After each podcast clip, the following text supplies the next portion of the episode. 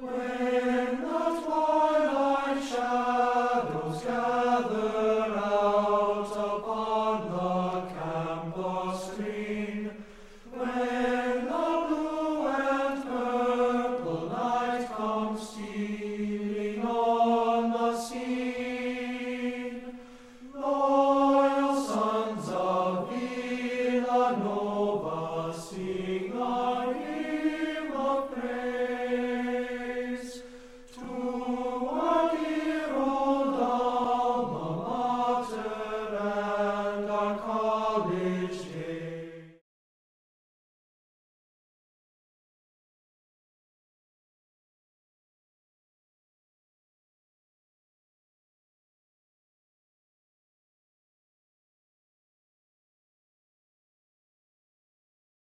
double cat, with undergrad and law school.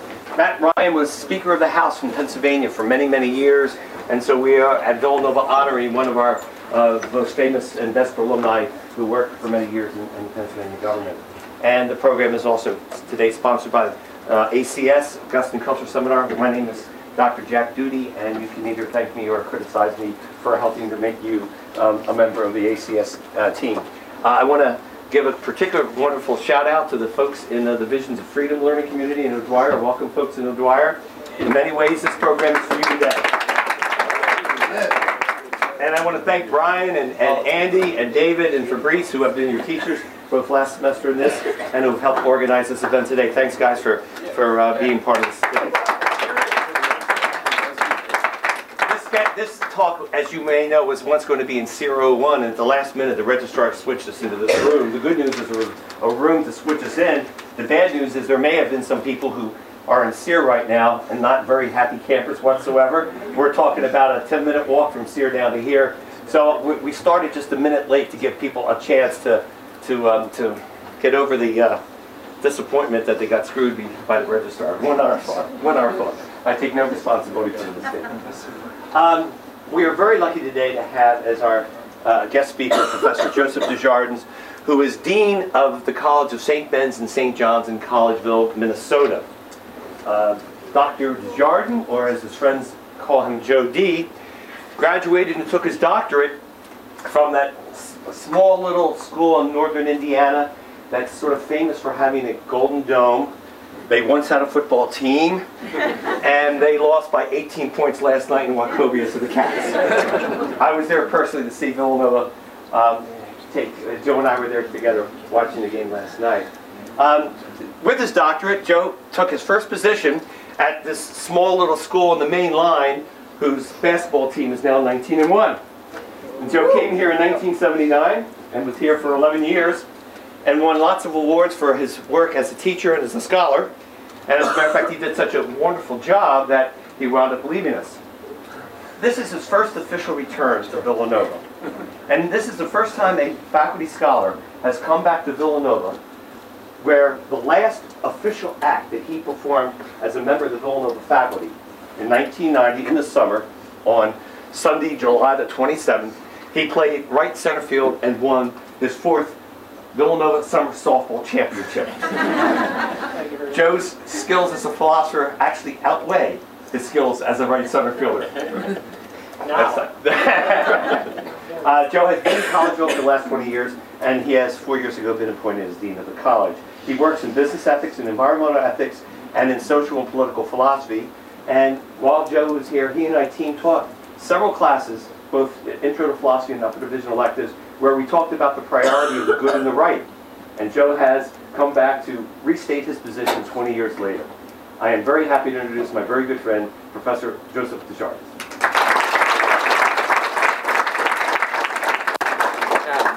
That's frightening, that introduction. Thanks, dude. Um, let me see if I can get this rolling first here. In honor of Jack Doody, of course. Um, my desktop. Here we go. The boss. Um, just some preliminary comments. Uh, uh, unlike a lot of the, the talks and lectures you, you may go to, uh, this one is not complete. Um, th- that is, uh, dis- despite what Jack just said, I don't have an answer that I'm here to push on you.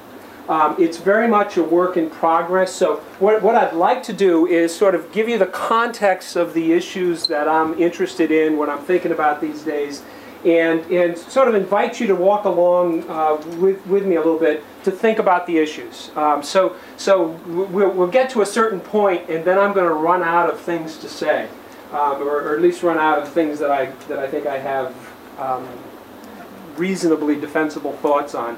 And, and I really do hope that, that you'll join in and, and this will be as much a, a, a conversation as anything else.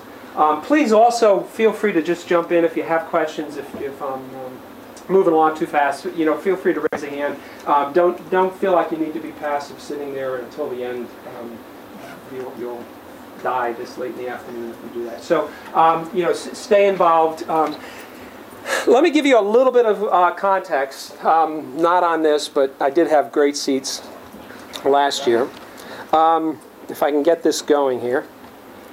I also will apologize. I am not uh, terribly technical, technologically advanced, but um, I, I asked my son to help me with a PowerPoint, and he said, "What are you What are you working on? What's the PowerPoint on?" I said, "Well, I'm going to talk a little bit about Plato. I'm going to talk about food."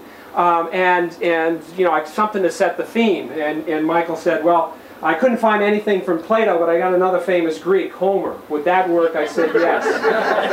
and so my wise wise guy's son. Um, he- here's the here's the context of, of what, what I'd like to talk about. My own area, as Jack mentioned, ha- has been business ethics. Um, I, in fact, taught maybe the first business ethics course here way back in, in the last century. Um, I've been interested in business ethics for 30 years or so, but unlike a lot of what goes on in the field, I've never thought that standard moral philosophy, moral standard ethics, was the right framework uh, to think about business. Um, rather, I've always thought that it's that it's political philosophy that provides the better way to think about business as a social institution. So, so my approach in that field has been to take the, the, the framework of political theory, political philosophy, and use that uh, for, to, to think about business, sort of look at business through the lens of political philosophy. And I've always thought that within political philosophy, the, the, the, the question that has been most interesting, the, the question that Jack referred to, um, is this tension between the right and the good. And that, that may be a little familiar to some of you, it may not be. I'll, I'll try to flesh that out a little bit. But, it, but uh, it, it's, the, it's a tension between a classical model of, of, of society, of community, a model that I'll associate with Plato, and the modern worldview, the, the modern view that um, in this presentation I'll, I'll call liberal, the liberal model or liberalism, associated with uh, folks from Hobbes through Kant, and I'll talk a little bit about a contemporary philosopher, uh, John Rawls, um, a little bit today. So, so I've thought that this, the, the, the proper framework is political philosophy. And one of the most interesting questions within that is the question of, of rights versus goods. Um, and, and we'll, we'll talk a little bit more, but ultimately the question is, is there a good way to live a human life? Is there a common good? Or, if not, is liberty, freedom to choose your own, the way to go? And that, that's really been the tension in, in much of Western philosophy for, for millennia. Uh, those like Plato who, who would say there is a common good, and we all ought to live that way, whether we want to or not. And those who say there is no one way to live, no common good, and therefore we need to let people pretty much choose for themselves. Okay, so that's the, the big context, the big, the big uh, picture. A few years ago, um, uh, a, a friend, a colleague, um, was editing a series of books, and he asked me if I would think about writing a book on the ethics of food. And I thought, that's a really cool topic to write a book on. Um, I don't know anything about it, but what the heck. Um, one way to learn it is to write a book. So, so I started thinking about food and the ethics of food. So, here's what you're going to get today. You're going to get a philosopher who wants to think about political philosophy applied to business ethics. And we're going to test that more theoretical, abstract stuff in a real practical case food. Can we distinguish between good food and not good food? Is there a way objectively to decide what good food is? Or if not, is food to be left to the judgments of individuals? That same debate, same philosophical debate, applied to the practical problem of food, practical issue of food. But then what follows from it? What follows particularly for the role of business in agriculture or, or the food industry? Is that, is that reasonably clear? Okay, so where are we headed? Where do you start when you do the ethics of food? Well, I always start with Plato. Um, why not? Um, this quote's from, from uh, the second book of the Republic. Uh, reasonably familiar, you've all read it, studied it hard. Um, here, here's the short version of what's going on. Book one of the Republic. I, I, think, by the way, the greatest book in Western civilization history, bar none. Heard it here first. I personally believe Plato was an alien. because I can't believe that any human being was this bright. Plato and Aristotle. I think they were both aliens planted here on Earth um, 3,000 years ago, um, 2,500 years ago, because they, they were so bright, and, and nobody's come close. Take it on word. The question for Plato is, is what is justice? And for Plato, that means both.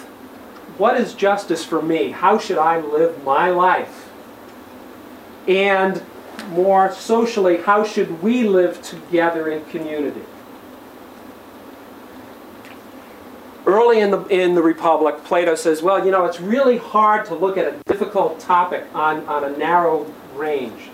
I want to know what justice is for the individual. Let me magnify that. Let me give you a theory of justice in the city.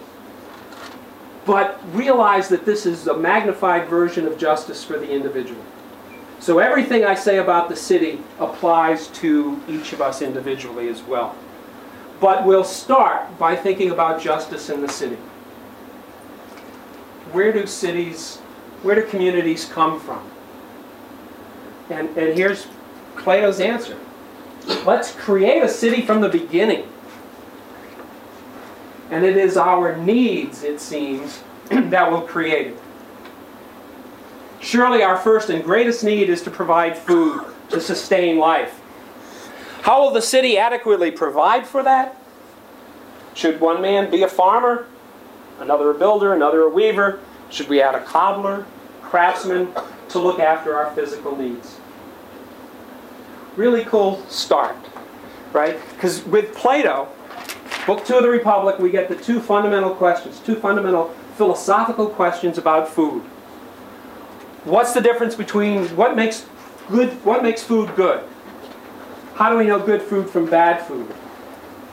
And how does food get produced?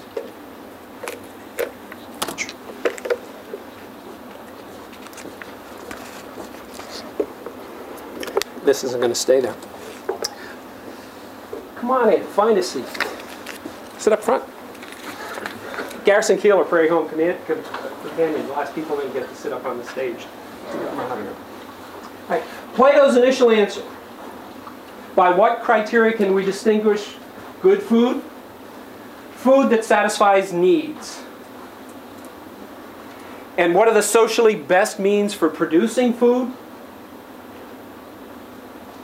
Specialization. He goes on to say essentially those who have talent should, for, for farming should become farmers. Those who are talented craftsmen should, should build houses. That is, Plato gives us the first version of the socialist dictum. From each according to their needs, to each according to their ability. From each according to their abilities. I used to know that. Right? So Plato lies, lays out his communitarian, commune, communistic view of the state. Everybody should get what they need, and we should produce according to abilities. Okay, thinking about that, it struck me that I don't remember any other philosopher talking systematically about food. As I started to think about this book, I'm thinking, well, there's Plato. Now, who else says something interesting about food? And I go looking, all right, let's look at some contemporary philosophers, and I turn to this fellow, John Rawls, who, who's um, in, in the, the philosophical traditions I work in, he's been the most, most influential person the last century, basically. From, from, uh, he, he's an American philosopher, just died recently. Wrote a major book called A Theory of Justice. Rawls talks 300 pages about justice. It doesn't ever mention food. What he mentions, health and vigor. And he says that he calls them natural goods. But he talks about the fundamental value, the primary social good that the city should protect is self respect.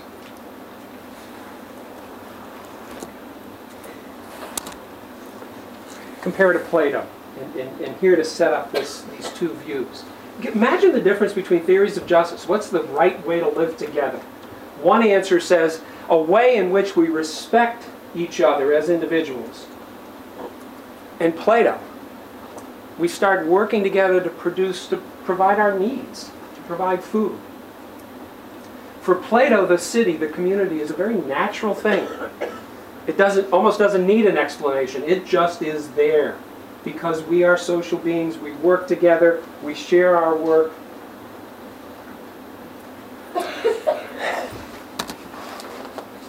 Also, Jack tells me you're all reading Hobbes, so I had to throw my man Hobbes in as well. Um, Hobbes very much in the tradition, one of the one of the first philosophers in this liberal tradition. Um, what are human beings naturally like? Where do where do societies, where, do this, where does the state come into existence? Hobbes, you know it, when we're living outside of government, without a government, without common power, our lives is a life of war. Every man against every other. Right, I, hopefully you all know the, the quote. Again, Plato. Uh, Plato starts out, we're working together. Why don't you farm? I'll build a house. You make the shoes. You make clothes. And then we'll exchange them. We'll specialize. We'll work together. We'll satisfy our needs. Right? The community is a very natural enterprise. Hobbes, natural. The only thing natural is war. Very different worldviews. Okay, let me, let me push this on a little bit into this framework, speak much framework of the right over the good.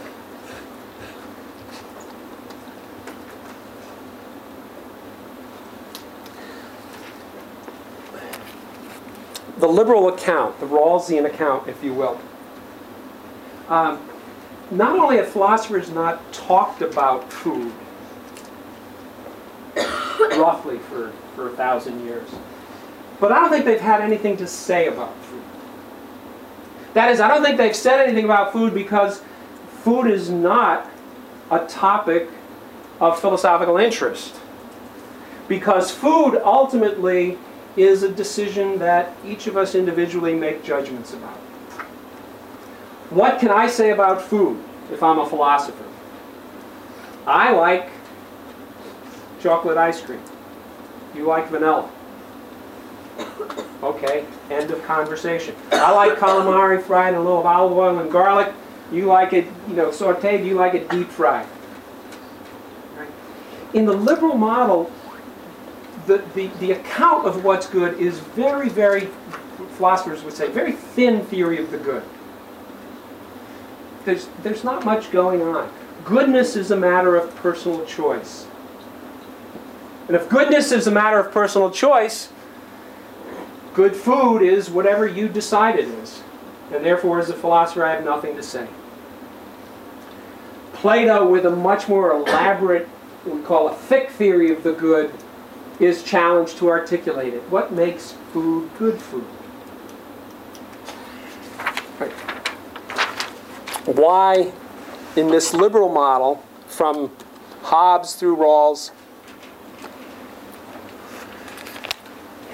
can't we say anything interesting about good food? Philosophical, if you will. The general statement is because there's no rational way to judge good from bad. The reason philosophically we want to focus on rights and justice rather than good is that we don't have a way of judging what's good. Who's to say what's good or bad? And especially about food. Fight in the Desjardins household for, for decades with my kids. Right? Eat this food. Why? It's good for you. I don't like it. My sons grew up on Cinnamon Toast Crunch. I would try to get them to eat oatmeal. My sons ate almost all beige food. Pasta, nothing spicy on it. Potatoes, bananas, ice cream, nothing of color, nothing green. and would have these arguments. You can't eat this. Why not? I like it. Right? Who are you to say that this is good food? Who are you to say? We would fight it. Right? And, and you all, you're laughing because you all are saying, yeah, you agree. Who's to judge what's good or bad? Hobbes. I love this. I, quote isn't completely connected, but I love this quote. Hobbes. What's he saying? By manners, I mean here not decency of behavior, like picking your teeth in public. By manners, what do I mean? Those qualities of mankind that concern our living together in peace. Hobbes is in effect equating manners with ethics. How do we get along together? Is for Hobbes not some major philosophical question of justice, but it's like a question of do you put your knives on the right or left side of the plate? It's a matter of etiquette. Why? Is that, is that all that ethics is? Yes, says Hobbes, because there is no such thing as a good common to all of us. The summum bonum. There is no such thing as the good. There is no good way to live. So we're left with, let's try to get along. It offends me when you pick your teeth in company. Hobbes' example, right? I find that offensive. So don't do it. It'll help us get along a little bit. For Hobbes, that's an ethical problem, a moral issue. Okay. There is no objective grounding for good or bad in this liberal model. From Hobbes, Immanuel Kant, John Rawls. Because goodness isn't in the object. Right? The word means objective. If it's objective, you can find it in the object. Well, give me the object and show me where good is. Food, an apple. What's, can you find good in there? It's not in the object. Where does the goodness come in from? The goodness comes in from my judgment of it. You can't have good without a subject to make the judgment. So good and bad is a subjective judgment rather than about the object itself. It's not in the object. All right. Start to bring this down out of the clouds now back to my more practical side, business ethics. If good and bad are subjective, then what makes a good business? How do you decide what a good business is from a bad one? In, our field, we call it a theory of corporate social responsibility. What's a socially responsible business? What's a good business? And you can't say, look at the products they produce, because if you look at the objects, you're not going to find good or bad there. So in business ethics, essentially, all models of corporate social responsibility, let me just get all of this there. One more. um, of, of- there's a range of theories out there in corporate social responsibility. They range from a sort of narrow model, an economic model. The only responsibility of business is to pursue profits within the law. Why pursue profit? Because a profitable business is a business that satisfies consumer demand. Doesn't say anything about what consumers are demanding, right? But you're a good business if you give people what they want. And if you do it efficiently. Because you're getting as much good, that is, subjective preferences out there as you can. And do it within the law. Whatever the law is. Does it make sense to, to, for me to claim that that's a, a, a pretty formal account of, of justice or social responsibility? It doesn't tell you anything about the content. It doesn't tell you anything about what the business is producing. And it doesn't tell you anything about what the law says. It just says, as long as you're satisfying consumer demand, giving people what they want efficiently, and obeying the law, you're doing what's socially responsible. That's one theory. And then they move along a continuum. People will add things like, well, you should respect the rights of, of consumers. You should respect the rights of employees. You should respect the rights of stakeholders. So the most extensive theory of corporate social responsibility says business has a responsibility to respect the rights of all kinds of stakeholders. Employees, consumers, competitors, the society, the environment, listen.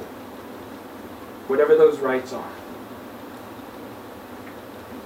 That, in a nutshell, is what keeps business ethicists busy for decades. Therefore, again, coming down out of the clouds a little bit more, testing this theory in some, some practical issues. What about food? When is a food business or an agricultural business socially responsible? On this view, it's whenever it's satisfying the demands of consumers, giving people what they want. What's good food? Whatever people want.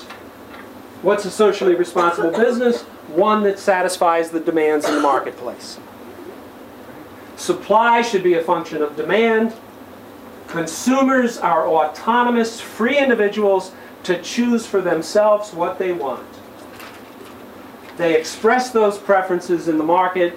Business satisfies those, and if you're doing it efficiently, you make a profit. And obey the law. Is, is that, let me back off a little bit. I'm, I'm throwing a lot at you at the start, but reasonably clear. Yes, sir. Crystal Uh, clear. uh, One question, it it seems as if here the production and consu- consumption are conflated, as you stated it there a little bit. And it is hard to say how you can put demand for production with consumers. Can you elaborate a bit? Um, on, on, on sort of this model, what gets produced is a function of what consumers are demanding. Okay. Right. So that, that's all I would mean by that. Um, now, now, obviously, the, the interesting philosophical, psychological question, um, practical marketing question: Is that true? How many consumers were, you know, demanding the flexible iPad that came out yesterday? Wa- Was this produced in response to the market or not? But the, you know, there's an interesting, interesting question. Yes, sir. Uh, This model, it doesn't take into account at all the manner by which something becomes productive or Yeah, yeah. That, that's a real good question. Um, I think I think the, the the question was, does this model not take into account the, the means of production, if you will, how things get produced? And I think typically the answer is as long as it's produced in a way that respects the law, is it legal?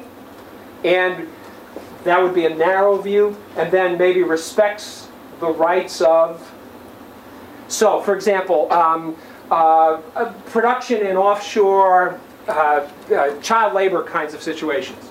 Um, one argument would be to say, well, is it legal or not? May not be, child labor is illegal in the United States, so it would be socially irresponsible to do it here. Legal in another setting, socially responsible to do it there. So, th- so that would be the, the, the issue is a function of law and, and more expansively, maybe rights. But otherwise, there's no right way to produce things. There's no good way versus bad way to produce. As long as it's efficient, and Who decide what those rates were? that, that's one of the basic questions of business ethics.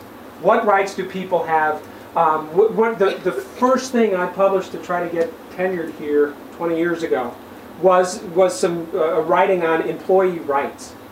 Do employees have rights against their employers other than what the law says?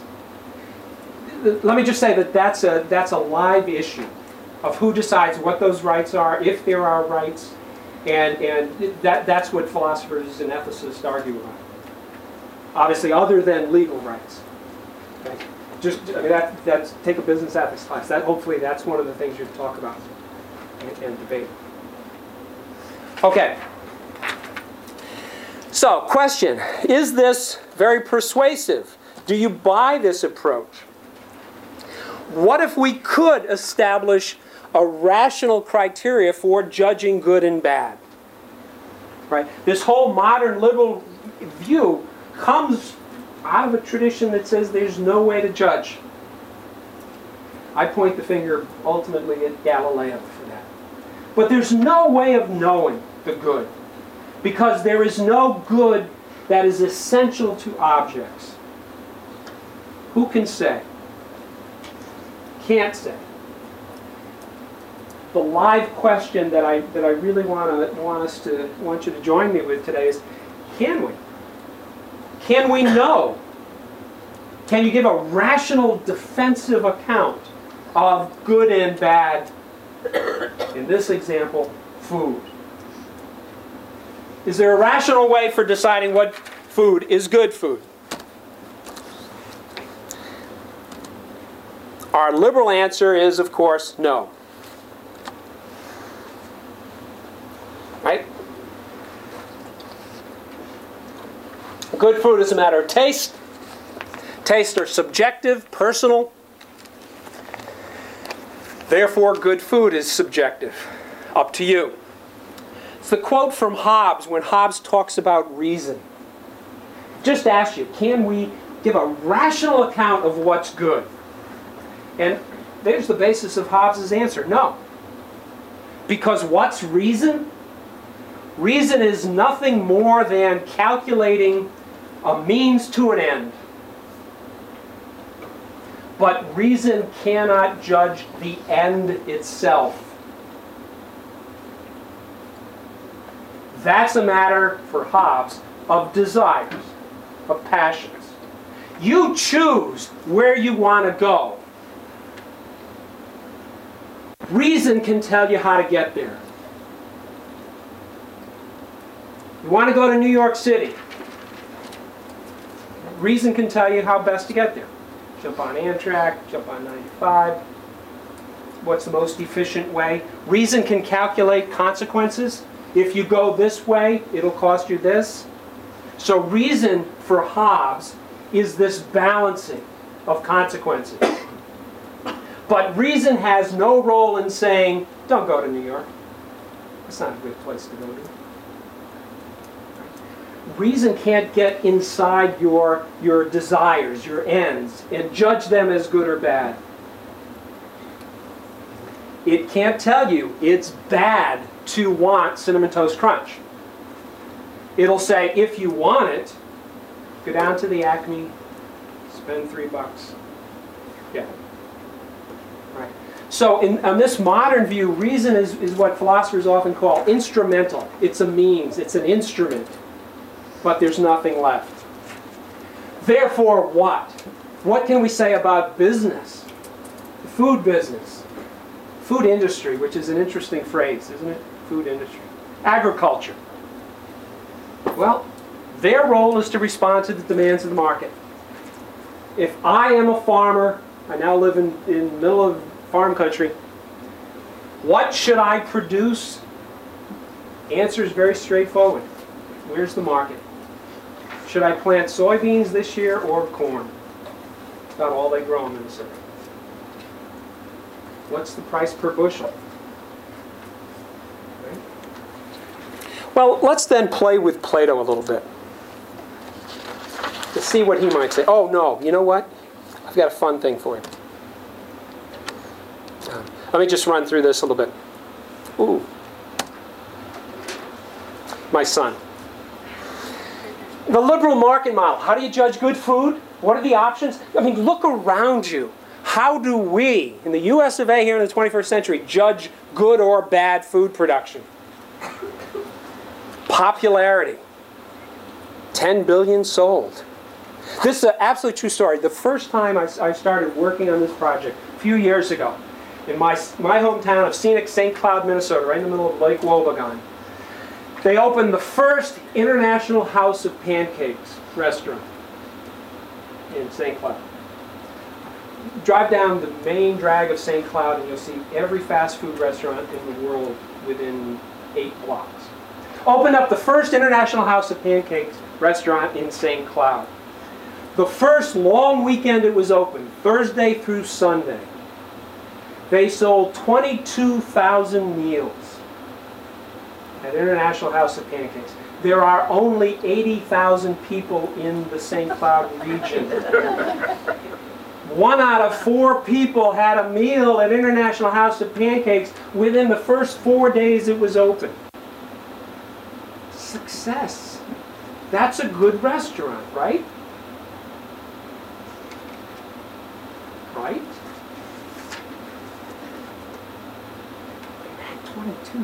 22,000 people in a weekend. Eight pancakes. Breakfast, lunch, dinner. It's open 24 hours, so you can understand why they can. All right, popularity, quantity. Thanks for my son. Supersized portions. What's good food? A- again, and, and I don't mean to pick on my, my new adopted hometown because I'm sure it's true here as well. Go out to dinner at a restaurant and order a meal. Have you ever finished the meal? Last night, I just happened to get in in time to go to a basketball game. Friend Dan Regan and another friend Hank Nichols took me out to dinner. We go to South Philly for some good pasta. We don't get pasta in Minnesota. Ordered appetizers that could feed half of the state. Honest to God, as antipasta came out and, and, and Hank said, Is this for the table? She said, No, it's your appetizer. I couldn't eat this in three days. Honest to God, huge plate.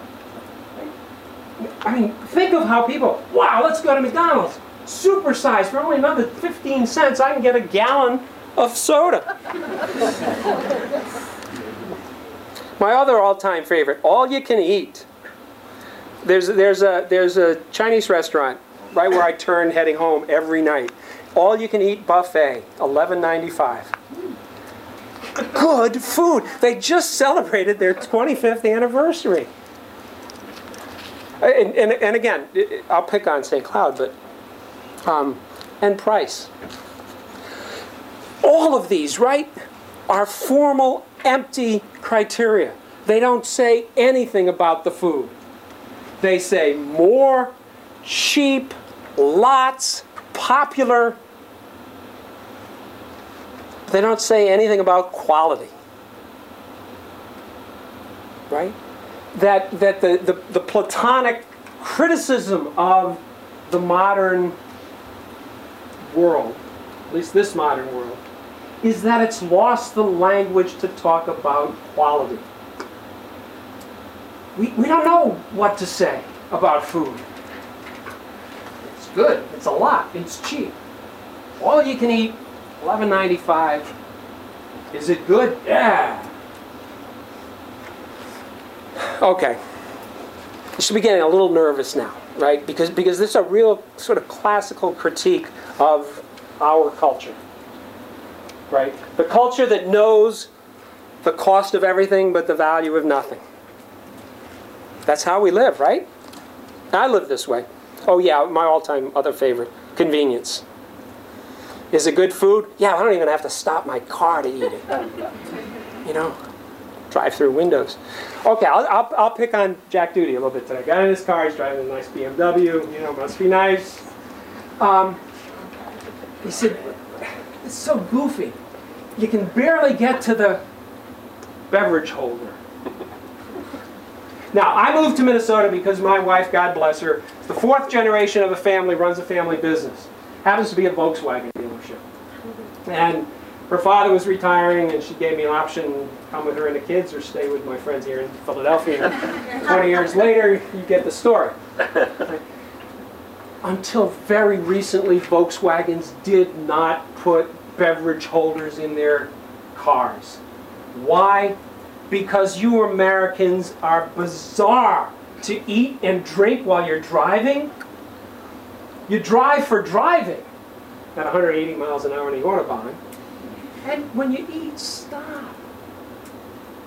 Sit down. Spend some time.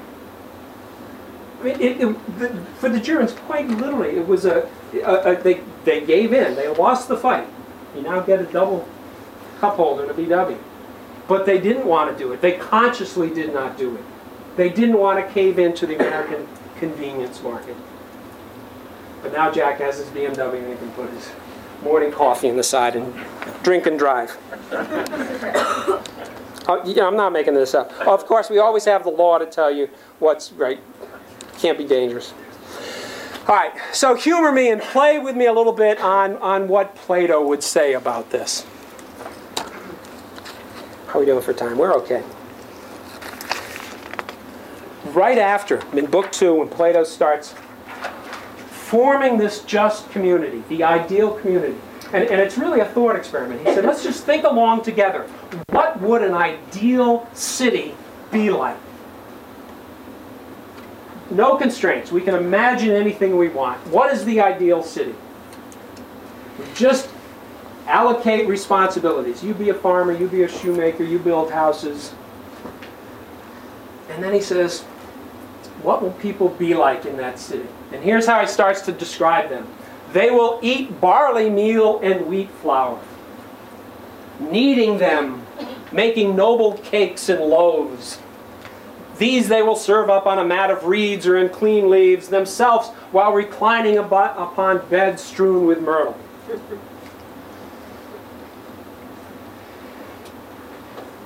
Some people in this room of a certain generation remember a bunch of hippies living in communes, organic farmers. That's it. Right? Go to the farmer's co-op. Go to the local co-op, and what are you going to find? You're going to find whole grains, barley meal, wheat flour. Were any of you smacking your lips when you heard that? Oh man, I can't wait to have a barley meal cake. And, but that's very much the image that Plato does, right? Cities begin by satisfying needs. And what do you need? You need healthy, organic, whole grains. That's about it. Right? That, that's very much the image that Plato gives us at the, at, at the start. Good food is the food that satisfies your needs. That's why cities were started in the first place, to satisfy our needs. And what's our need? Our need is for nutritious food. Plato at this point is speaking with um, in, in, the, in, the, in the Republic. Socrates is the character, and he's speaking to one of Plato's brothers, uh, Glaucon. And Glaucon says to him, Plato, where's the relish? You've just described a pretty boring life. Who wants to live on a commune eating whole grains, lying on grass all day? It's boring. Um, I'm just going to run through this. Uh, I'll play with this a little bit. I want to talk about needs and interests in a little bit. But Glaucon says, Socrates, where's the relish? boring barley meals. And Socrates or Plato, being as sarcastic as ever, says, Oh, yeah, I forgot. We need some relish. We should have some salt and olives and cheese, and then boiled roots and herbs as country people prepare. We should have some desserts, some figs, some pastries. So, Plato, Socrates plays, plays the wise guy. And he says, Oh, you want relish? I'll give you some relish. Let's have some relish and some mustard and some olives on your, you know, barley leaf loaves. Right? What's he saying? He's saying that satisfying our needs is not enough, says Glaucon. Getting what you need is not enough for a good life. If we're designing this ideal community from the start, and all we have are organic whole grains, that's not a good human life. We need more than that. We need more than just what we need. We want a little flourish, a little pizzazz, some relish. And Plato goes on to describe a city with relish. Let me give you actually some of, some of the, the whole quote. Let us consider first of all what will be their way of life. Will they not produce grain and wine and clothes and shoes? And where they are housed, they will work in the summer comfortably stripped and barefoot, but in the winter adequately clothed and shod. And they and their children will feast, drinking the wine that they have made, wearing garlands on their heads, and singing the praises of the gods, happy to converse with one another. And they will take care of their families and not exceed their means, having an eye to poverty or war. And they will not exceed their means, looking out for poverty and war. Plato's second answer, right? First answer is give people what they need, that's a good society. Glaucon says, no, that's not enough. We need more than that. And Plato says, all right, how about this? Get what you need. You get a little pizzazz, a little relish, but not too much more. Not too much more. What you're looking to do is balance poverty, not having enough, and our dear friend Hobbes having too much is going to lead to war, he suggests.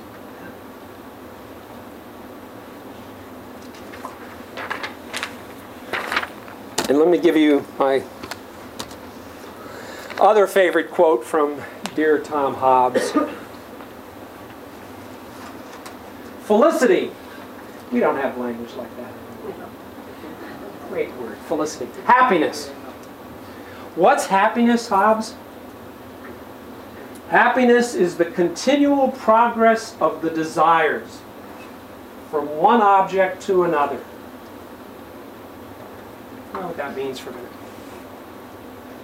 Happiness is the continual progress of desires from one object to another.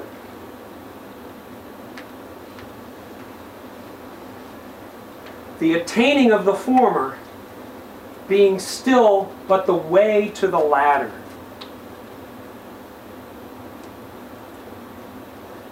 Happiness isn't getting what you want. Happiness is striving for what you want. And whenever you get it, striving for more. It's the continual movement towards getting what you want. And anytime you get what you want, guess what? You want something more. Now,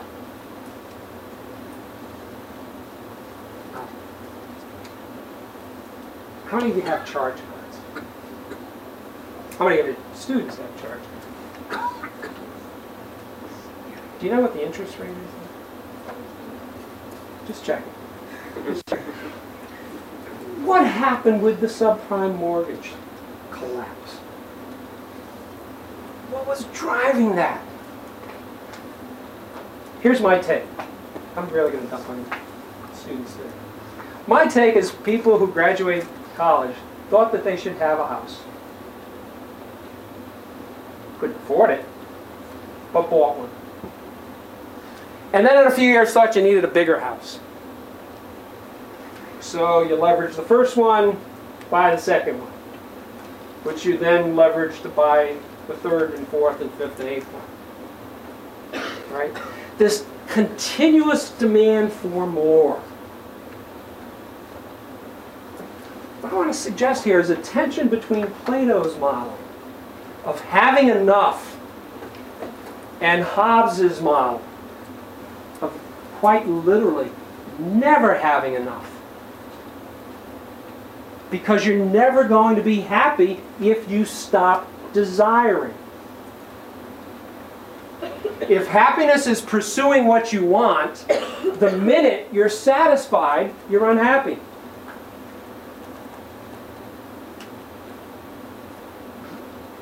There was a time, and I'm going to make believe I know a little bit about economic history.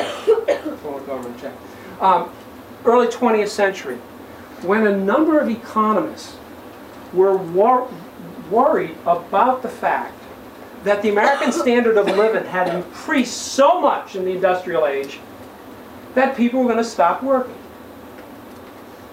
That the Industrial Revolution had raised people so quickly and so far out of poverty that they wouldn't have to work much anymore. Or as much. And what happens if people stop working? What happens?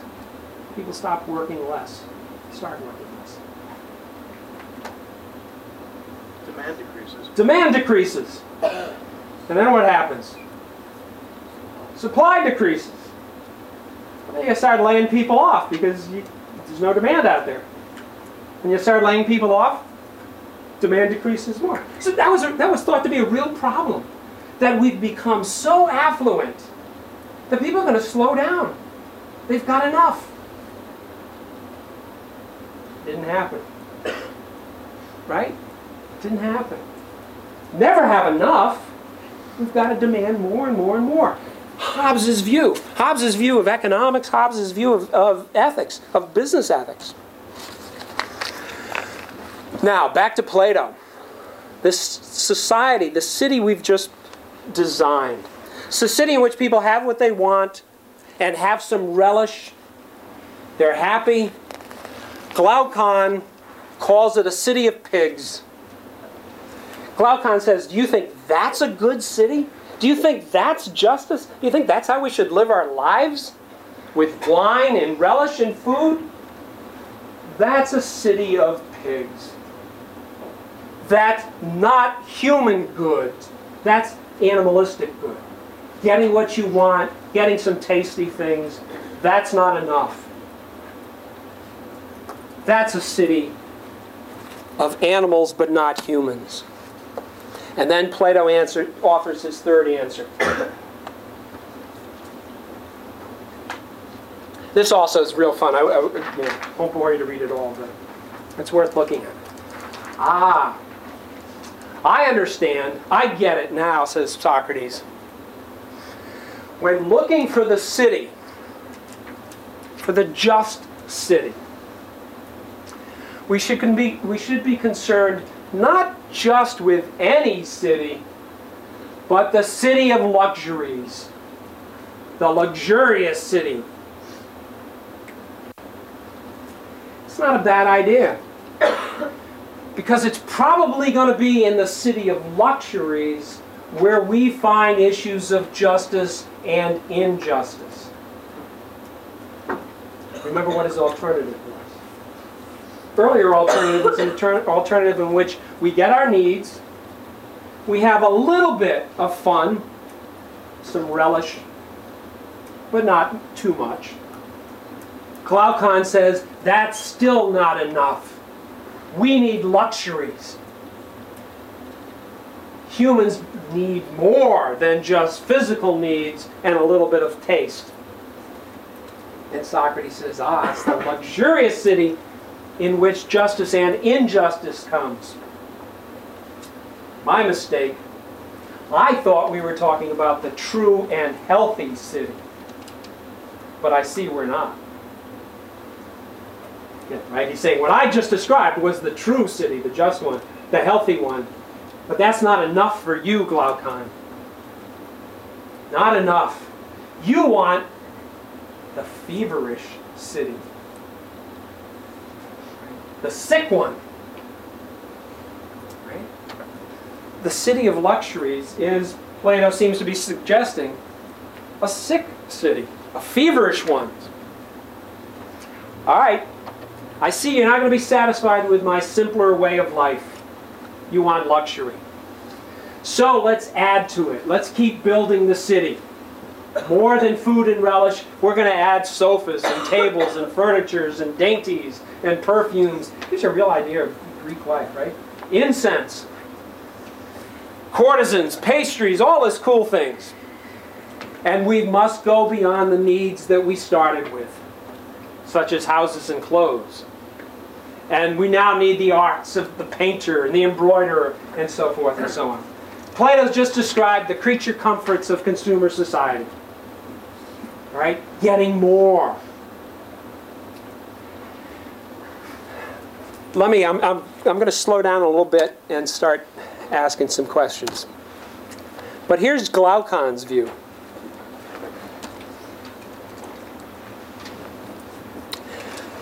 Glaucon. The just city is the city that meets our needs. It's a city that moves beyond consumer desires, because that'd be a city of pigs. It's a city of culture. Glaucon's view. It's a city where we have the finer things in life embroidery, art, sofa, furniture. It's a city where you don't shop at Walmart. You shop out on the main line someplace. That, as it turns out, that's who Glaucon is. Glaucon is the aristocrat. And Glaucon's saying the good city is not the city of merely creature comforts. Creature comforts is the city of pigs. The good city has higher ambitions than that, seeks higher goods than mere needs and creature desires. The city, the good city, is the city of the educated. That short, short version is why you're all here, at least in theory. Why go to a college of arts and sciences? Why go to a liberal arts school? I think most of you are in college of arts and science, right? No? no. What's the difference between going to take a, majoring in, in philosophy and majoring in finance? Why would society ever create universities rather than job training schools? What are universities trying to teach you? I want to play a little bit with the notion of liberal arts. Why do they call them the liberal arts? you remember playing with that for a second? What are you supposed to learn here? Please don't say, get a job. Why are you taking courses in political theory and philosophy? And revising the curriculum for pretty soon, maybe not fine arts, but maybe theater. Why?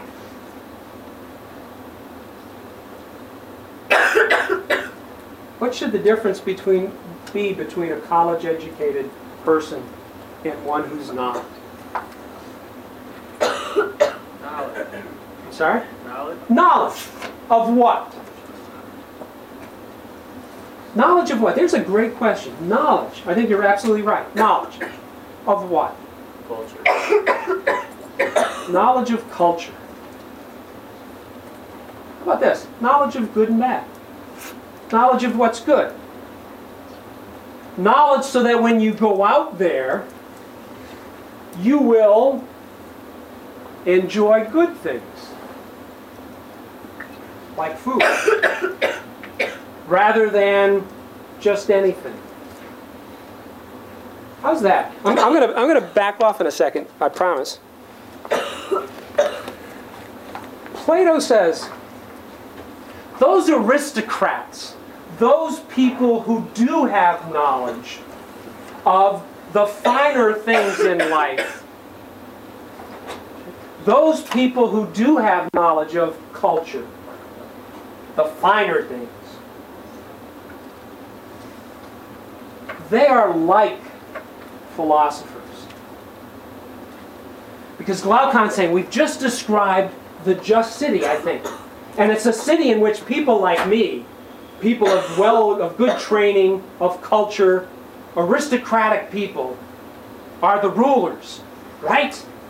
Isn't that what we just described, Plato? And Plato says, not quite. The just city is a city ruled by, thank you very much, philosophers. And Glaucon says, didn't I just describe them? There are people who know good things. And Plato says, you're pretty close. The philosopher does have knowledge, but the philosopher knows not just good things, but the philosopher knows the good.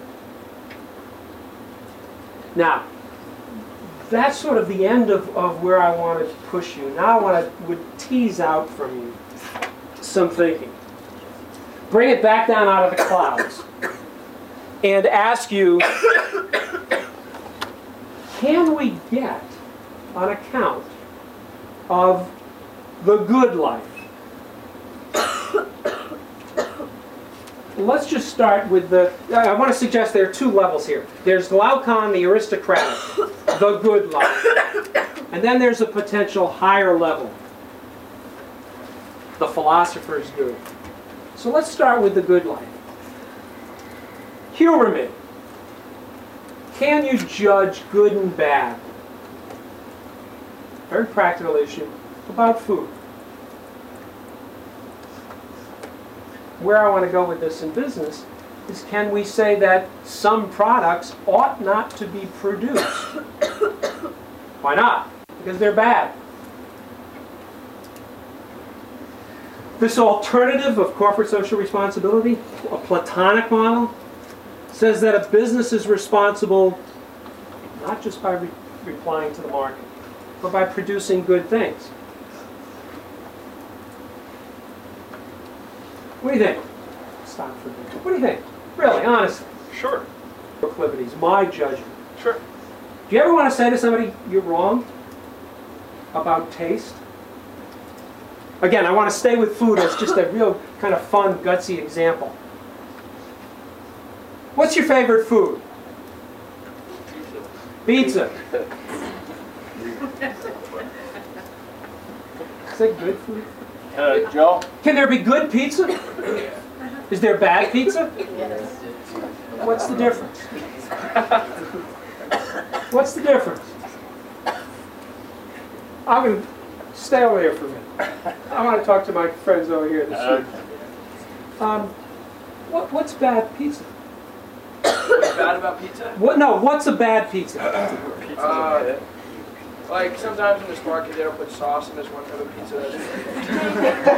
Pizza without sauce. I forget what it's called. You know, you know the example Plato uses? Right, I'm not making this up. This is right out of Plato. You know the example, one of the first examples he turns to is wine. What's good wine? Strong. Strong. Gets you where you want to go. Mogen David 2020. Catawba Pink.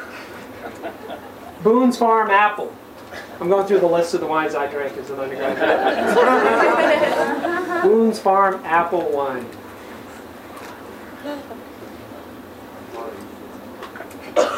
Can you make qualitative judgments about wine? All right, you're not wine drinkers. How about beer? Miller Golden Draft Light Water Coors Michelob. Good beer? Good beer, anybody? Budweiser's good beer. Budweiser? Ah, Yuengling. England's good beer. Is it a matter of taste? Is it in the object? Can you learn good and bad with food? Is it, is it a matter of knowledge? Can you learn? Can you be taught?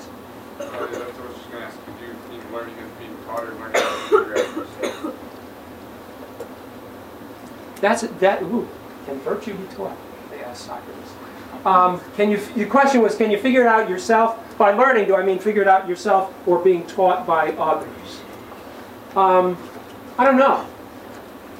Um, I don't know. What do you think? I honestly don't know. What would it? What would it be to have knowledge of good food? What would that involve?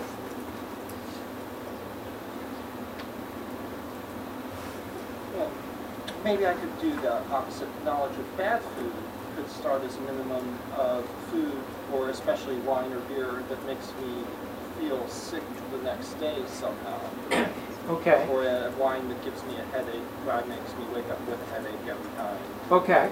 So, so maybe poisonous food. Would, would, would, would you, would you accept that? Food you eat and you fall over sick. Bad food? I think there may be a way to say whether it's good food because, like, think about like you could say that's really good lasagna, but maybe you don't like melted cheese, but you acknowledge that it's still it's a good lasagna. So like, there's there must be some way. to- Real interesting question, right? Is there a difference between liking something, desiring it, and judging it as good? Right? Great question. Does it make sense to say, this is good wine, but I don't like it? But it's good.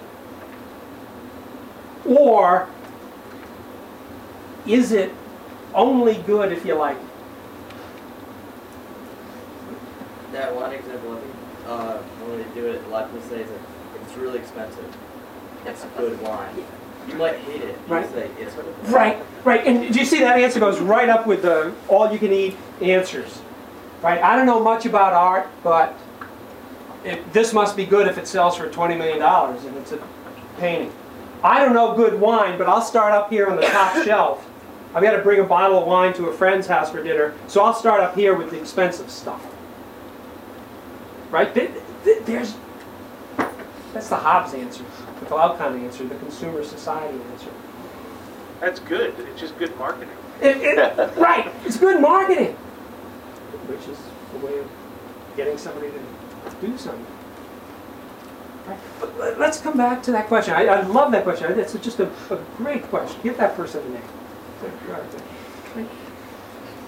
Does it, does it literally, does it make sense to you? Does it, is it, is it at all sensible to say, this is good, but I don't want it, or I don't like it, and I like this, but it ain't good.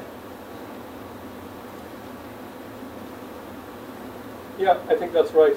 I think you could say that because uh, food can be destructive of a person's health, for example. Yeah. And um, America has the highest rate of obesity in the world. And why is that? I mean, clearly it's because they're eating bad food. That's, that's, that's part of the answer. Yeah. Why is that food bad? Why do we say it's bad? Because the effect of that food is to make people, dis, in, a, in a sense, um, to cause a lot of uh, unpleasantness and a lot of dysfunction in people's lives. In the sense that, you know, they can't even uh, get around necessarily, they, they lose their, they're unable to walk or run maybe. Um, diabetes, there's all sorts of illnesses that come from this diet that we're Right. on. So I don't know, I mean, that might be one way of thinking about whether it's good or bad. Health, its effect on health. How, how about that? What, what do you all think? I think that's um, pretty much uh, the way that Plato described it. He described it as meeting your needs. So food that doesn't meet your needs for health Yeah. would be food that's Right? Food that doesn't meet your needs for health would be bad food. How's that? No, I'm going to keep the philosophers out of it for a while. We'll argue this over dinner. Over good food. Right, right. And we're going out for a very good dinner. With lots of butter. Lots of butter. Maybe good. Right? Wh- wh- Where am I going with this? Well, what's the future in general of business? Where ought, an ethical question, where should business be headed? Narrower example, where should food, agricultural business be headed? If you were starting a restaurant, or a farm, what food would you produce?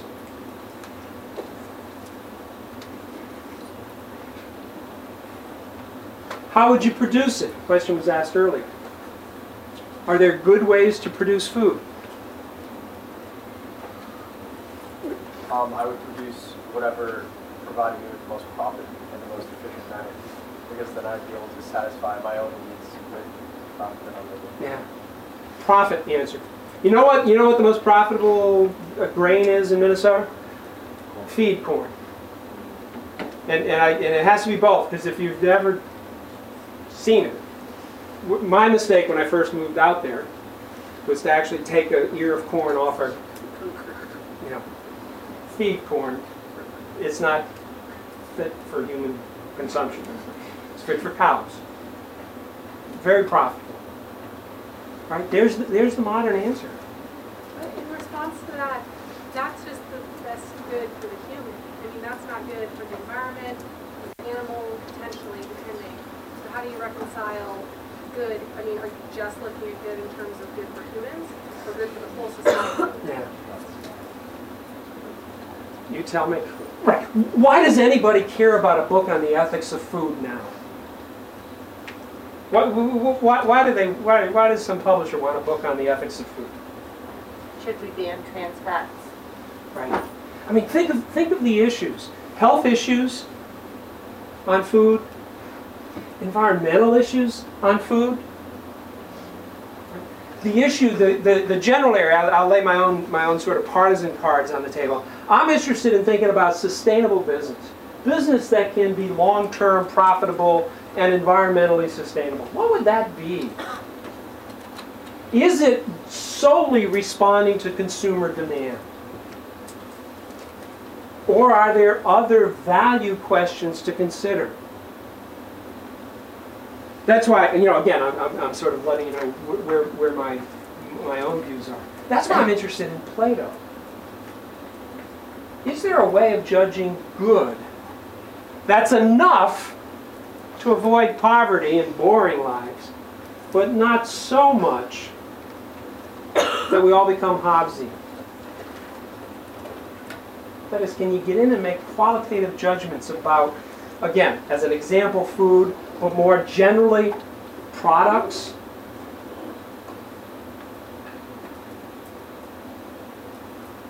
Real question. Is, is it safe to rely on the demands of consumers to determine good and bad products?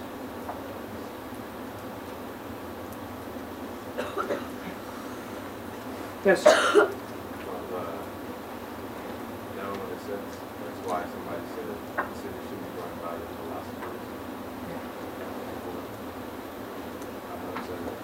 I know Uh, Plato, right? The, the tension is, do you trade off the freedom of choice found in democracies against what sure looks like a more authoritarian view that says, I know what's good? Whether they're aristocrats or philosophers. But we don't necessarily want to make that leap right away without talking about it, do we, between what's good and what's not, and that we should individually think it through or try to understand it, and whether government should impose it on society. Right, Be- because wh- what, what's the alternative, right? Is it education? Right? Is it, and, and I think ultimately that would have to be Plato's answer. Learning, being taught the good from the bad. The problem isn't people doing what they want, it's that their wants are non-rational. How's that?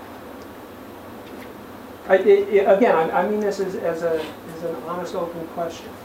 But if you, you get those overseers telling you what's good, Yeah. but then you, you try it and you don't like it, so then it isn't good for you.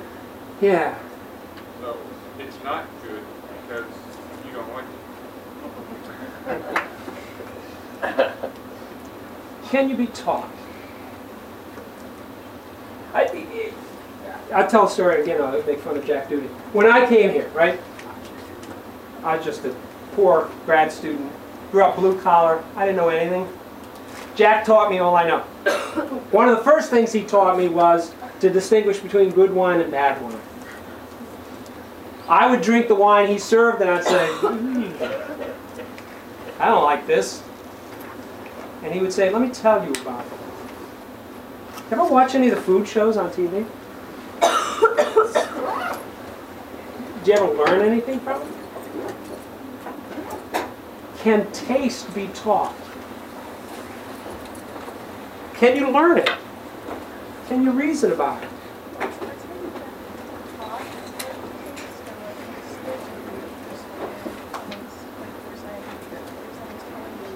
Yeah. The, response was it can't be taught, but you might be persuaded. Um, you certainly can be manipulated. Good marketing might convince you that it's good. Yeah. Speaking of Speaking food, of dining halls the dining close in a little while, and some people need some food, and there's a class that's going to be in here in five minutes. So I want to thank Joe for an excellent presentation.